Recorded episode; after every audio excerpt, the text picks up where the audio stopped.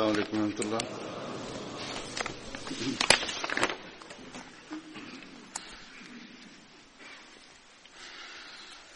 أشهد أن لا إله إلا الله.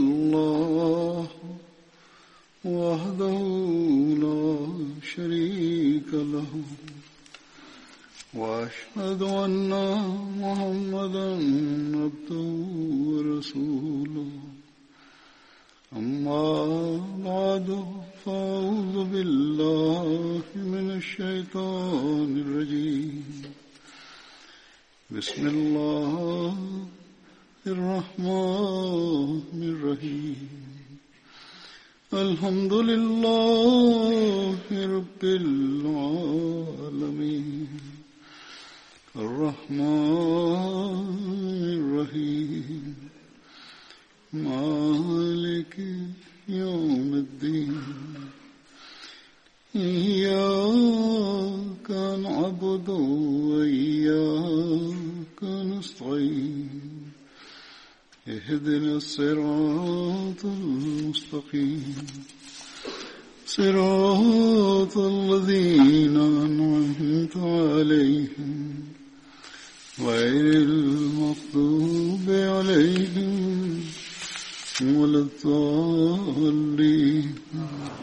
Yeah.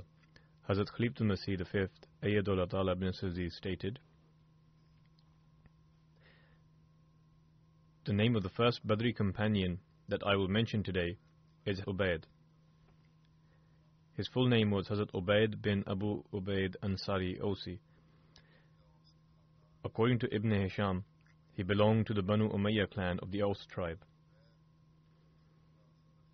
Hazrat Ubaid participated in the battles of Badr, Uhud, and Khandaq alongside the Holy Prophet. There are no further details available about him. The name of the next companion is Hazrat Abdullah bin Numan bin Baldama.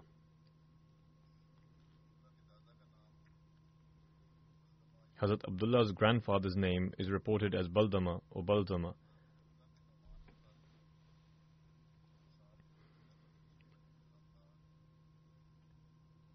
Hazrat Abdullah bin Noman belonged to the Banu Khunas clan of the Khazraj tribe of the Ansar.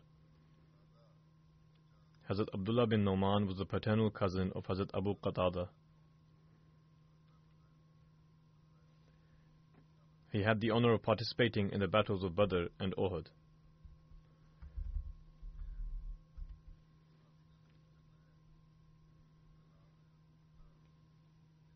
The name of the next companion is Hazrat Abdullah bin Umair. Hazrat Abdullah bin Umair belonged to the tribe of Banu Jazara. He participated in the Battle of Badr. In one narration, his father's name has also been reported as Ubd instead of Umair. Similarly, some have reported his grandfather's name as Adi, and others have stated it as Harisa.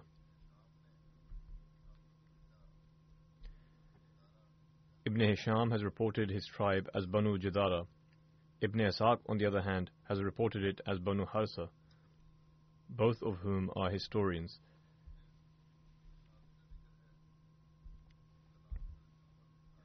The name of the next companion is Hazrat Amr bin Harith.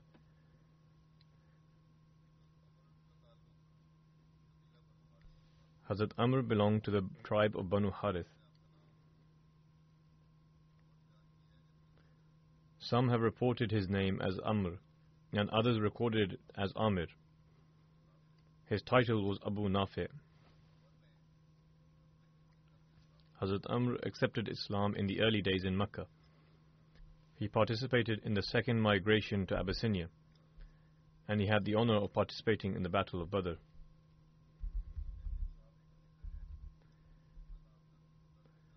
The name of the next companion is Hazrat Abdullah bin Ka'b. Hazrat Abdullah bin Ka'b belonged to the Banu Mazin tribe. His father's name was bin Amr, while his mother's name was Rubab bint Abdullah. He was the brother of Hazrat Abu Layla Ma'zini. The name of one of the sons of Hazrat Abdullah bin Ka'b was Haris, born from Zubhayba bint Auf. Hazrat Abdullah bin Ka'b participated in the Battle of Badr. The Holy Prophet ﷺ appointed him as the supervisor over the spoils of war at the occasion of Battle. He further enjoyed the honor of being appointed as the supervisor over the khums, i.e., the spoils of war, during other occasions as well.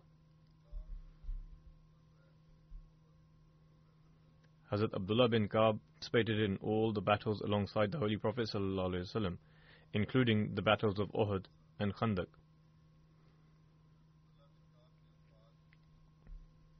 Hazrat Abdullah bin Ka'b passed away in Medina during the caliphate of Hazrat Usman in 33 Hijri.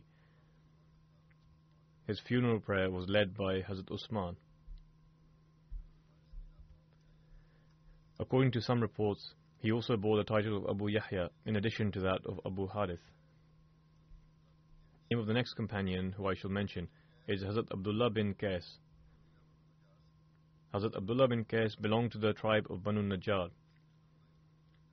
In most of the books of Sirah and history, his grandfather's name is reported as Khalid.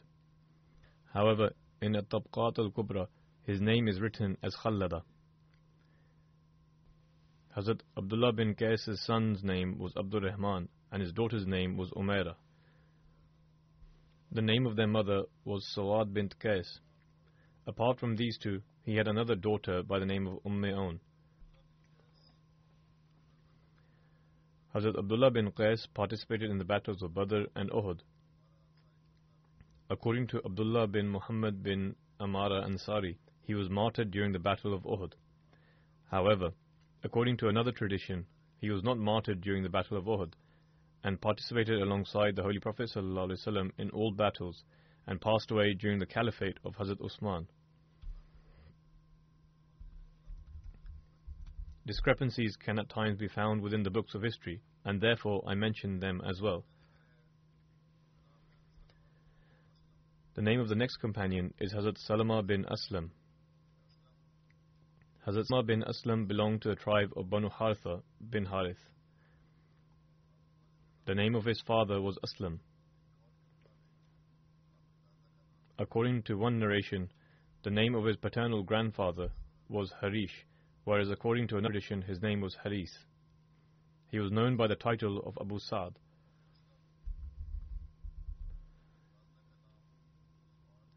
The name of the mother of Hazrat Salma bin Aslam was Sawad bint Rafi'. Salama bin Aslam participated alongside the Holy Prophet ﷺ in all battles, including the battles of Badr, Uhud, and Khandaq. He imprisoned Saib bin Ubaid and Numan bin Amr during the Battle of Badr. Hazrat Salama bin Aslam was martyred during the caliphate of Hazrat Umar in the Battle of Jisr, which was fought at the riverbank of the Euphrates River. I have already mentioned the details of this battle in the previous sermons. It was a fierce battle fought between the Muslims and Persians.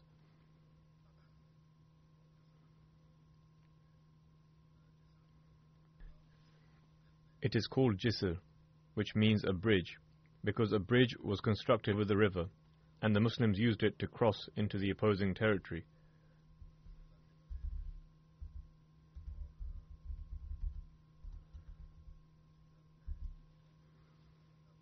In this battle, the Persians utilized elephants that were trained for war. Nevertheless, both sides suffered heavy losses during the battle, especially the Muslims.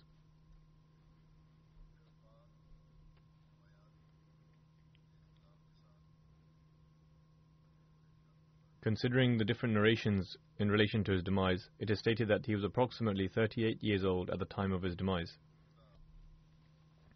In Sirat al-Halabiyah, a well-known book by Allama Nuruddin Halabi, some miracles of the Holy Prophet ﷺ during the Battle of Badr are mentioned, and it is stated that during the Battle of Badr, the sword of Hazrat Salama bin Aslam broke. Upon this, the Holy Prophet ﷺ gave him a branch of dates and told him to fight using that. As soon as Hazrat Salma bin Aslam grasped hold of this branch, it turned into an outstanding sword and this remained with him thereafter. In Sharah Zarqani and Dalail Nabuwat, it is written that on the day of Badr, the sword of Hazrat Salama bin Aslam broke, and he was left without any weapon. The Holy Prophet ﷺ gave him a branch and told him to fight with it. Upon this, it turned into an outstanding sword, which remained with him until he was martyred on the day of Jisr.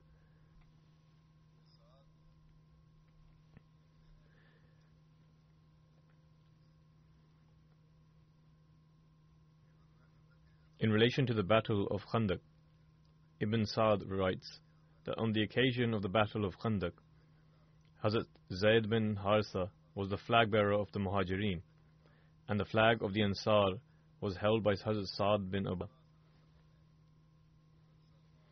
The Holy Prophet ﷺ appointed Hazrat Salama bin Aslam as the leader over 200 men, the battalions that had gathered under these various flags. Hazrat Salama was appointed as the leader over 200 men, and Hazrat Zayd bin Haritha was appointed as the leader over 300 men.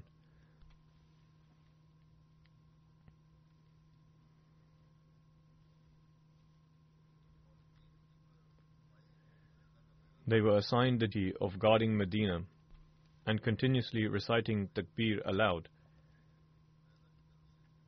The reason for this was that the children were kept in the area of Banu Qurayza for safety reasons, and this place was susceptible to an attack.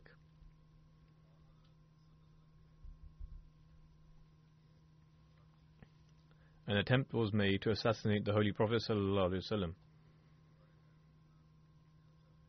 In relation to this, Hazrat Mirza Bashir Ahmad Sahib writes The recollection of their disgraceful failure in Ghazwa of Ahzab inflamed the Quraysh of Makkah. Naturally, this heartfelt rage had come mostly to the lot of Abu Sufyan, who was the chief of Makkah and had been especially humiliated during the expedition of Ahzab. For some time, Abu Sufyan continued to burn in this fire of rage, but at last the matter became unbearable and the hidden flames of this fire began to flare up. Naturally, their greatest enmity, rather the actual enmity, was towards the person of the Holy Prophet ﷺ. For this reason, Abu Sufyan now thought that if no results had come about through outwardly strategies and schemes, then why not put an end to Muhammad ﷺ by some hidden scheme.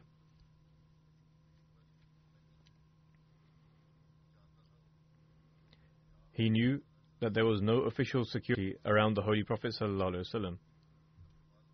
Quite the contrary, at times the Holy Prophet ﷺ would come and go and walk the streets and alleys of the city completely unprotected. He would come to the mosque at least five times a day for the salat and remained free and accessible whilst traveling. What better opportunity could there possibly have been for an assassin?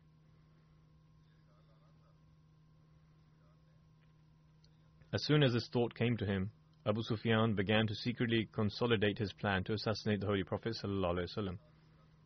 When he was fully determined to carry out his plan, one day Capitalizing on an opportunity, he addressed a few young men of the Quraysh with similar interests, saying, Is there no brave man among you who would secretly go to the streets of Medina and kill Muhammad?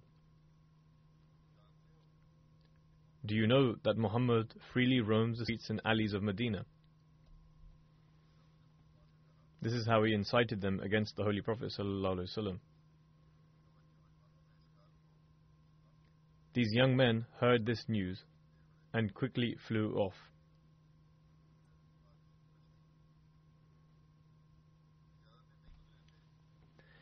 Not many days had passed when a young Bedouin man came to Abu Sufyan and began to say, I have heard your proposition. One of the youths may have informed him, and I am willing to do this. I am a strong hearted and mature individual whose grip is severe and whose strike is sudden. If you appoint me with this task and assist me, I am ready to set out in order to kill Muhammad. I have a dagger which shall remain like the hidden wings of a wild vulture, i.e., he will keep it hidden. I shall attack Muhammad and then run to join a caravan, and the Muslims shall not be able to catch me. Furthermore, I am also very proficient in the streets of Medina. Abu Sufyan was overjoyed and said, Enough, enough, you are the man we seek. Then Abu Sufyan gave him a swift camel and bid him adieu with some provisions, emphatically reminding him not to disclose this secret to anyone.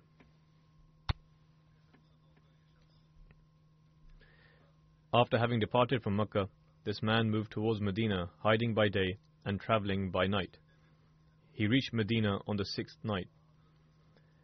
Ascertaining the whereabouts of the Holy Prophet ﷺ, he went straight to the mosque of the Banu Abdul Ashal, where the Holy Prophet ﷺ was present. Those days, new people constantly visited Medina, so no Muslim became suspicious of his intentions.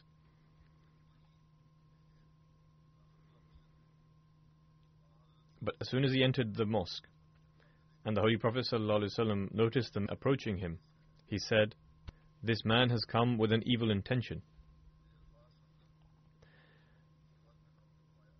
Upon hearing these words, he began to move towards the Holy Prophet ﷺ even faster than before. However, Usaid bin Hudayr, a chieftain among the Ansar, immediately sprung forward and clung to him. And during the tussle, his hand fell upon the man's hidden dagger, whereupon the man screamed out in fear, My death, my death. When he was subdued, the Holy Prophet ﷺ inquired of him, Tell me truthfully, who are you and with which intention have you come? He said, If my life is spared, I will tell you. The Holy Prophet ﷺ said, Yes, relate the entire account truthfully, and you shall be forgiven. Upon this, he related the entire story to the Holy Prophet ﷺ from beginning to end. He also told the Holy Prophet ﷺ of the reward had been promised to him by Abu Sufyan. Thereafter, this individual stayed in Medina for a few days, and then out of his own will became a Muslim, and thus entered into the service of the Holy Prophet ﷺ.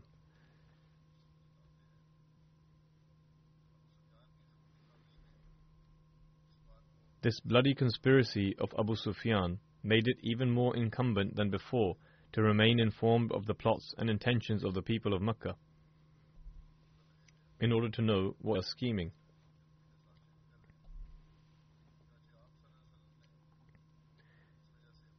As such, the Holy Prophet ﷺ sent two of his companions, Amr bin Umayyah and Salma bin Aslam, the companion whose account is being related, towards Makkah.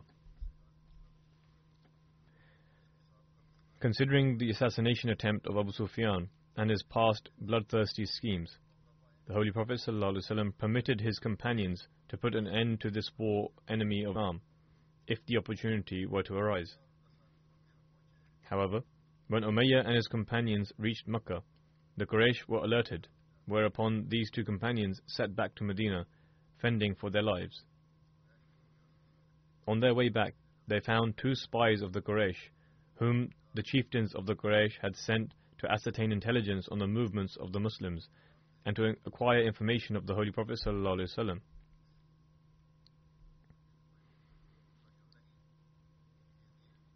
It would not be surprising if this scheme was also grounds for some other bloodthirsty conspiracy of the Quraysh.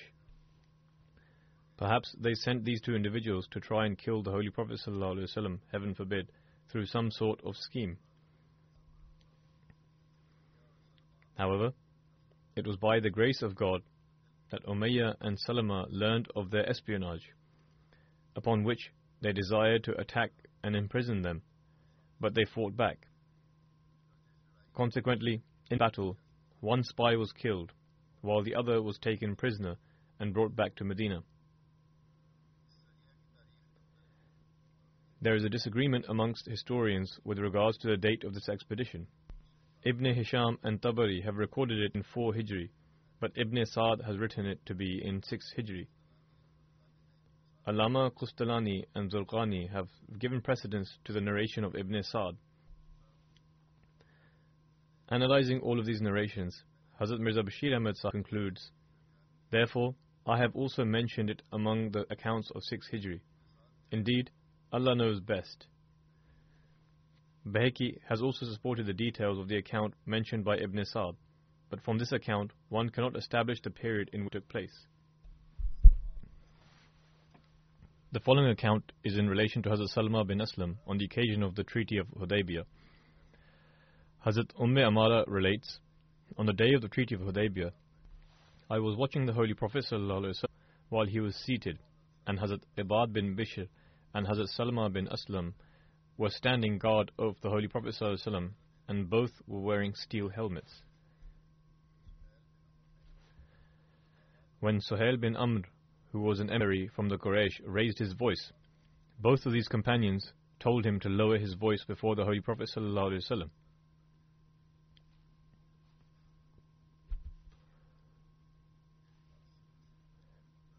This is a notable service of his which has been recorded in relation to this event. The next companion to be mentioned is Hazrat Uqba bin Usman. His mother's name was Umm Jamil bint Qutba. And Hazrat Uqba bin Usman belonged to the Banu Zurayq tribe from among the Ansar. Hazrat Uqba and his brother, Hazrat Saad bin Usman, had the honor of taking part in the battles of Badr and of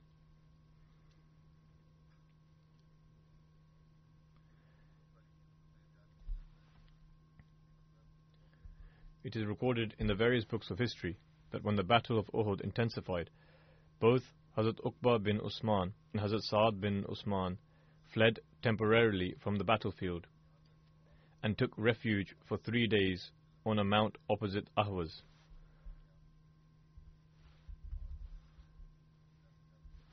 Ahwaz was an area situated a few miles from Medina. When they both returned and presented themselves before the Holy Prophet ﷺ and informed him about this. The Holy Prophet ﷺ said, لَقَدْ ذَهَبْتُمْ فِيهَا رِيدًا i.e. you both ran towards an open plain. In any case, the Holy Prophet ﷺ forgave them and overlooked their error and did not investigate this matter any further.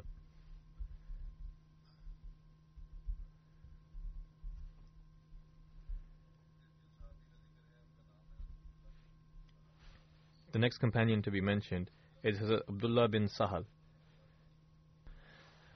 Abdullah bin Sahal belonged to the Bani Zaura tribe, who were confederates of the Bani Abdul Ashal. It is also reported that he was Ghassani. According to some narrations, Hazrat Abdullah's name has also been reported as and Rafi. Hazrat Abdullah's mother was Thawba bint Tayyihan, who was the sister of Hazrat Abu al-Haytham bin Tayyihan. Hazrat Abdullah was a brother of Hazrat Rafi bin Sahal and took part in the Battle of Badr. His brother Hazrat Rafi also took part along with him in the Battle of Uhud and Khandaq. Hazrat Abdullah was martyred during the Battle of Khandaq when an individual from among the Banu Awaf tribe caught him with an arrow. Mughira bin Hakim relates that he asked Hazrat Abdullah whether he participated in the Battle of Badr. Hazrat Abdullah replied, Yes, and I was also part of the pledge that took place at Aqaba.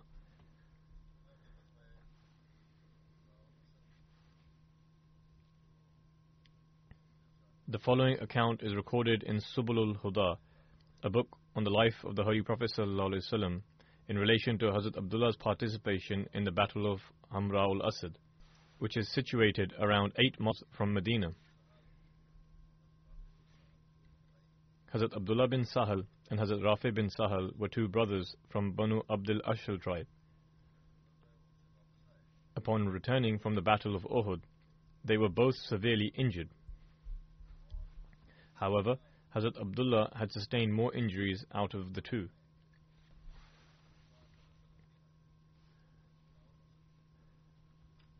When they heard about the Holy Prophet's instruction to go for battle of Hamra ul Asad, one of them said to the other, By God, we should be greatly deprived if we were not able to take part in this battle alongside the Holy Prophet. They were both injured, but despite this, they had an intense passion and strength of faith. They then said, By God, we do not even possess any means of transport, and nor do we even know how we can secure any means of transport. Hazrat Abdullah then said, Come with me and let us go on foot. Hazrat Rafi responded, By God, I do not even have the strength to walk owing to my injuries. Hazrat Abdullah then said to his brother, Come along, we shall walk slowly and head in the direction of the Prophet. Thus, they both set off, staggering along the way. When Hazrat Rafi would feel extremely weak, Hazrat Abdullah would carry him on his back, and then after a short while, they would again start walking. Thus, despite having sustained more injuries, Hazrat Abdullah would carry his brother on his back, and they would continue heading towards the Holy Prophet. He would become so severely weak that he would at times not even be able to move any part of his body. They continued to walk in this way until they reached the Holy Prophet ﷺ in the evening. At the time, the companions had camped for the night and were lighting a fire. They both came before the Holy Prophet ﷺ, and that night Hazrat Ibad bin Bishr was standing guard of the Holy Prophet ﷺ. The Holy Prophet ﷺ inquired as to what had prevented them from coming, and both of them informed the Holy Prophet ﷺ of their situation. Upon this, the Holy Prophet ﷺ prayed for them both and said, If you are given a long life, you people shall witness for yourselves that horses, donkeys, and camels shall be granted to you as means of transport. Today you have walked here with such struggle, but if you live long, you shall all those means of transport will be granted to you. However, along with this, the Holy Prophet ﷺ also stated, But you walking here whilst undergoing such pain and struggle will be far better than these means of transport that you will be granted. The reward and of this will be far greater.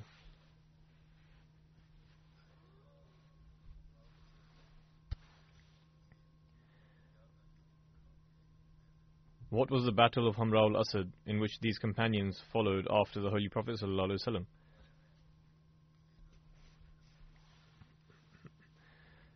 Hazrat Mirza Bashir Ahmad has written some details regarding the Battle of Hamra al-Asad, which was an expedition that took place whilst the Muslims were returning from the Battle of Uhud.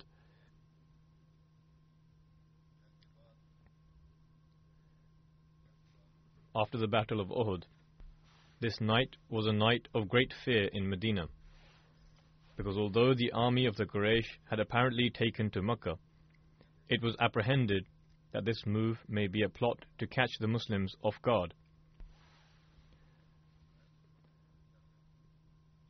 Although they had been victorious at Uhud, and it seemed as though they were heading to Mecca, however, the Muslims said that this may be the strategy of the Quraysh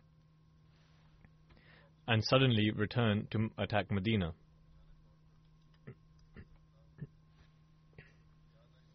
Hence, on this night, an arrangement was made for security in Medina, for safety concerns owing to this apprehension. And the companions particularly stood guard all night long at the residence of the Holy Prophet. The next morning it was discovered that this apprehension was not the speculation, because prior to Fajr Salat, the Holy Prophet ﷺ received news that the army of the Quraysh had stalled at a few miles from Medina, and a heated debate was taking place among the chieftains of Mecca that making use of this victory not attack Medina. Some of the Quraysh were taunting one another, saying, You did not kill Muhammad, nor did you take the Muslim women as slaves, nor did you seize their wealth and possessions. Rather, when you gain dominance over them and receive the opportunity to destroy them completely, you just left them and turned back so that they may collect their strength again. There is still time. Let us return, attack Medina, and uproot the Muslims once and for all. In contrast to this, the others argued, You have attained victory. Consider this to be good fortune enough and return to Makkah, lest we lose this repute as well, and this victory is turned to defeat. Now, if you return and attack Medina, the Muslims shall indeed fight with all their strength, and those who did not participate at Uhud shall come forth in the field of battle as well. Ultimately, however, the opinion of the passionate ones prevailed, and the Quraysh prepared to set back to Medina. When the Holy Prophet ﷺ was informed of these events, he immediately announced that the Muslims should prepare. But along with this, he also ordered that except for those people who had participated at Uhud, no one else should set out with them. As such, the warriors of Uhud, most of whom were wounded, tied up their wounds and betook to the company of their master. It is written that on this occasion the Muslims set out with such joy and zeal, as if they were a triumphant army which sets out in pursuit of the enemy. After traveling a distance of eight miles, the Holy Prophet ﷺ reached Hamra ul Asad, where the dead bodies of two Muslims were found laying on the plain. Upon further investigation, it was discovered that these were the two spies whom the Holy Prophet ﷺ had sent in the footsteps of the Quraysh. Upon finding an opportunity, the Quraysh had executed them. The Holy Prophet ﷺ instructed that a single grave be dug and both of the martyrs were buried together. Now that it was evening time, the Holy Prophet ﷺ instructed that camp be set up at this very location. He further instructed that fires be lit at different places throughout the plain. As such, in no time, 500 fires were lit in the plain of Hamra ul Asad, which struck awe into the heart of any spectator from afar, so that people going past would assume that it was a vast army which set up camps at different places. Most probably on this occasion, an idolatrous chief of the Khuza'a tribe named Ma'bad presented himself before the Holy Prophet ﷺ and offered his condolences for those who had fallen at Uhud. Whereafter, he continued on his way. On the following day, when he reached Roha, this is a place which is situated approximately 40 miles from Medina. Lo and behold, he found the army of the Quraysh encamped there, and that preparations were under way to return towards Medina. Ma'bad went to Abu Sufyan at once and said, What are you about to do? By God, I have just left behind the army of Muhammad at Hamra ul Asad. and never before have I seen such an awe inspiring army.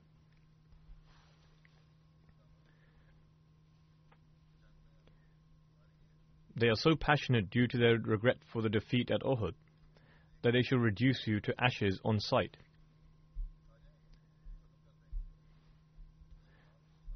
Abu Sufyan and his followers were so awestruck by these comments of Ma'bad that they abandoned the idea of returning to Medina and made haste to Makkah at once. When the Holy Prophet ﷺ received news that the army of the Quraysh had fled this manner, he thanked God and said, This is the awe of God which He has struck into the hearts of the disbelievers. After this, the Holy Prophet ﷺ remained in Hamra ul Asad for another two or three days, and after an absence of five days, he returned to Medina. The next companion to be mentioned is Hazrat Utbah bin Rabi'ah. There are varying opinions by historians in relation to which tribe Hazrat Utbah belonged to. According to Ibn Ishaq, Hazrat Utbah bin Rabi'ah was a confederate of the Banu Lawzan tribe and belonged to the Bahra tribe. However, according to some other historians, he was a confederate of the Aus tribe. In any case, he had the honor of participating in the Battle of Badr and Uhud. Allama ibn Hajar al-Asqalani states that the name of Utbah bin Rabi'a is found among the names of those amirs, i.e. leaders, who gathered for the Battle of Yarmouk. He states that according to him, Utbah bin Rabi'a referred to this very companion. The details of the Battle of Yarmouk are that upon returning to Medina from Hajj in 12 Hijri, Hazrat Abu Bakr radiallahu anhu sent the Muslim armies towards Syria in the early part of 13 Hijri. Hazrat Amr bin As was sent towards Palestine, and similarly he instructed Yazid bin Abi Sufyan, Hazrat Ubaidah bin al Jarrah, and Hazrat Shurahbil bin Hasanah to go to Tabukiya via Al Qa, the northern area of Syria. Initially, Hazrat Abu Bakr anhu appointed Khalid bin Sa'id as the Emir, but later replaced him with Yazid bin Sufyan. They left for Syria with an army of 7,000 men, and the various Emirs took their armies towards Syria. Heraclius himself marched to Hims and prepared a large army from the Byzantine forces.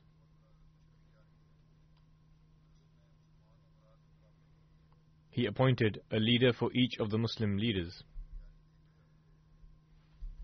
Some of the Muslims, who were not so strong in their faith, saw the size of the opposition and were overcome with fear because the Muslim army was only 27,000 strong.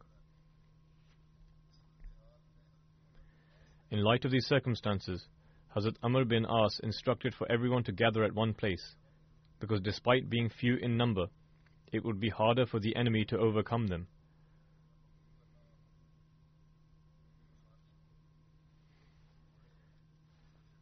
Since they were comparatively small in number, therefore, by staying together, it would make it difficult for the enemy to gain victory over them. He stated that if they remained in separate armies under each of the appointed emirs, then none of them would be of any use to the others because huge armies had been assigned against each of the smaller units of the Muslim army. Thus, it was decided that all of the Muslim armies would gather at Yarmouk. This, in fact, was the same suggestion that was sent to the Muslims by Hazrat Abu Bakr as well, in that they should become one army and fight the opposition. He also told them, Become the helpers of God, for God Almighty grants help to such a one who seeks to help him and destroys one who rejects him. The enemy will never be able to overcome you just because you are in number. Hazrat Abu Bakr anhu sent a message saying, Even though you are fewer in number, you will never be defeated if you remain faithful and united because you are fighting in the cause of God Almighty. He further states, If 10,000 or even more supporters of evil rise against you, they will certainly be overpowered. Do not worry about your inferior numbers, because if you are 10,000 or even more than this, and your opponents instigate evil and are wrongdoers, they will surely be defeated. Therefore, safeguard yourselves from sins, purify yourselves, become united, and fight together in Yarmouk. Every single commander from among you should offer prayers with their infantry. The Muslims encircled the Byzantine army from Safar 13 Hijri until Rabi'u Thani, but they were not successful. Hazrat Abu Bakr anhu then ordered Hazrat Khalid bin Walid to travel to Yarmouk from Iraq as reinforcement. Hazrat Khalid bin Walid was the governor of Iraq at the time. Before his arrival, all the commanders were fighting on separate fronts alongside their respective battalions. Upon his arrival, Hazrat Khalid bin Walid advised the Muslims to elect one emir, i.e., leader, to lead them. Subsequently, everyone chose Hazrat Khalid bin Walid. It is stated that the total number of soldiers for the Byzantine army was between 200,000 and 240,000, as opposed to the Muslim army, which was between 37,000 and 46,000. In comparison, the size of the Muslim army was almost one fifth of the opposing army. The condition of the Byzantine army was such that the feet of 80,000 of their soldiers were shackled, and 40,000 were chained together. This was done so that they had no way of turning back and had no choice but to fight or die fighting. A total of 120,000 were chained so that they would not be able to do anything but fight and die on the battlefield. 40,000 men had tied each other with their turbans. On top of that, there were 80,000 riders and 80,000 soldiers on foot. A number of priests had travelled with the army to incite them to fight. It was during this battle that Hazrat Abu Bakr anhu fell ill in Jumadi al-Ula and passed away in Jumadi al-Ukhra. To Allah we belong and to Him shall we return.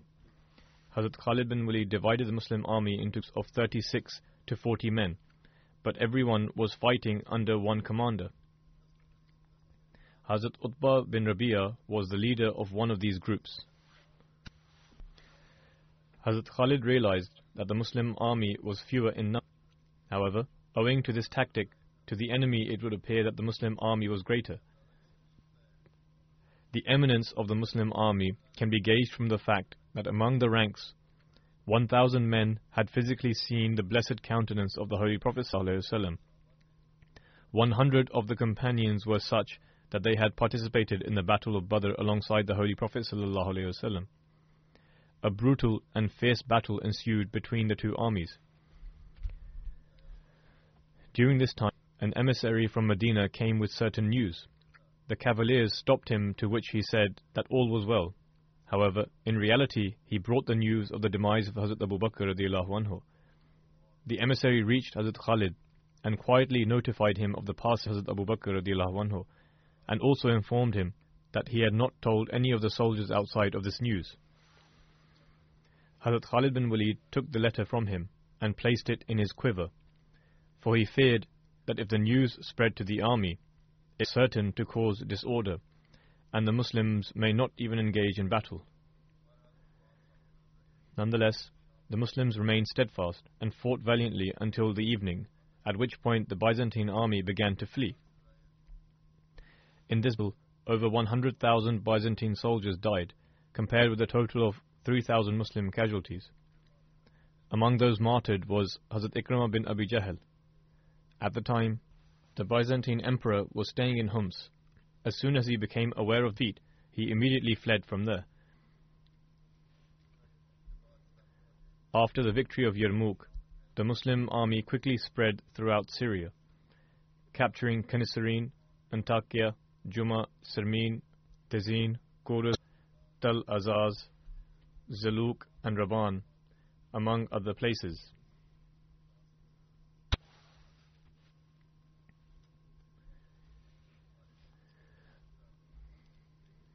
The mention of the companions comes to a close for today, and perhaps they will resume now after Ramadan, God willing, as Ramadan will begin from next week.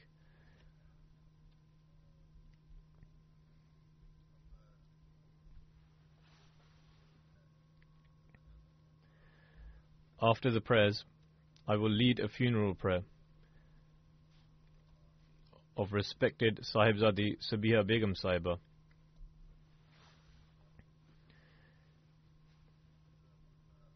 Who was the maternal granddaughter of Hazrat Mirza Bashir Ahmad Sahib, the son of the Promised Messiah. Salam.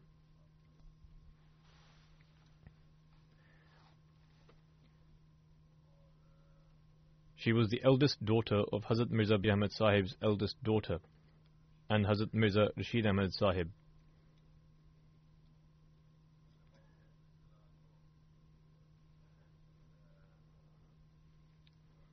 who was the son of Hazrat Musleh Maud radiallahu anhu and Umm Nasir radiallahu anha. She passed away on 30th of April at the age of 90 whilst at Tahir Heart Institute. To Allah we belong, and to Him shall we return. In relation to me, she was my maternal aunt.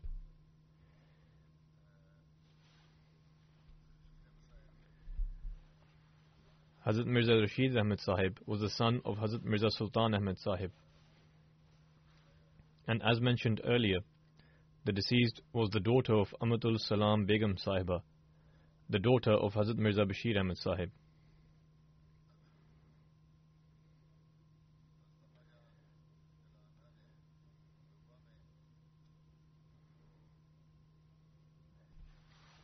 Sabiha Saiba's wedding, which took place in Rabwa, was the last wedding within the family of the Promised Messiah Islam that Hazrat Ammajan radiallahu anha attended. Sabiha Saiba was the elder sister of Hazrat Sayyida Asifa Begum Saiba, wife of Hazrat Khalifatul Masih IV, Rahimahullah. Aside from her, there is another sister and three brothers.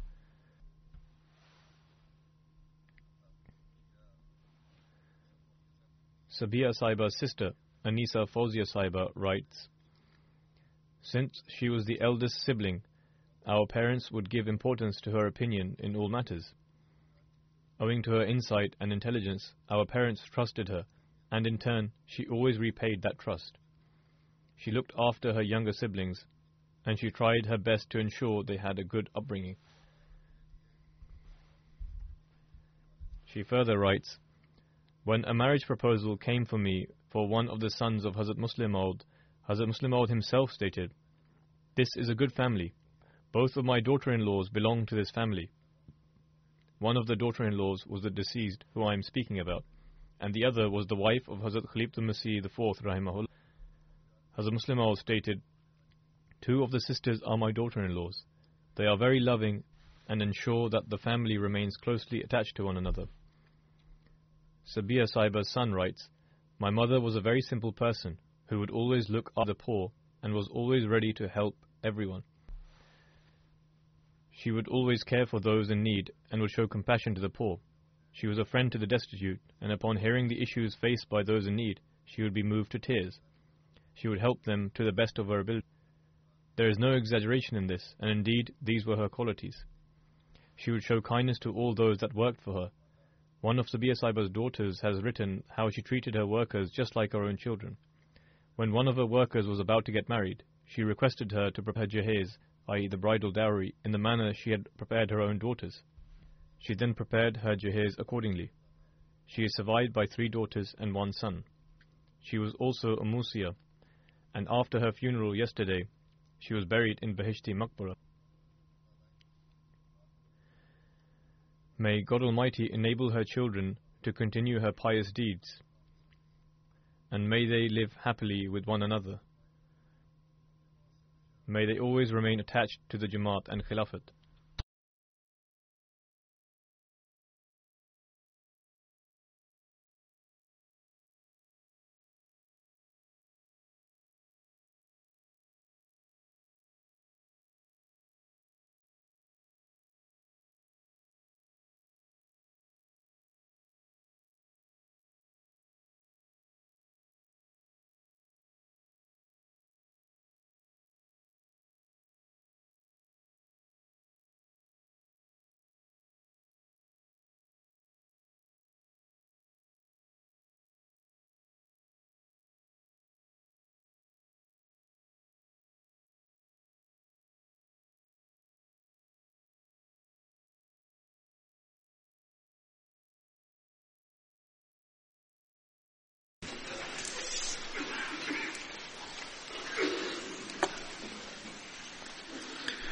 الحمد لله الحمد لله نحمده ونستعينه ونستغفره ونؤمن به ونتوكل عليه. ونعوذ بالله من شرور أنفسنا ومن سيئات أعمالنا. من يهده الله فلا مضل له ومن يضلله فلا هادي له. ونشهد أن لا إله إلا الله ونشهد أن محمدا عبده ورسوله.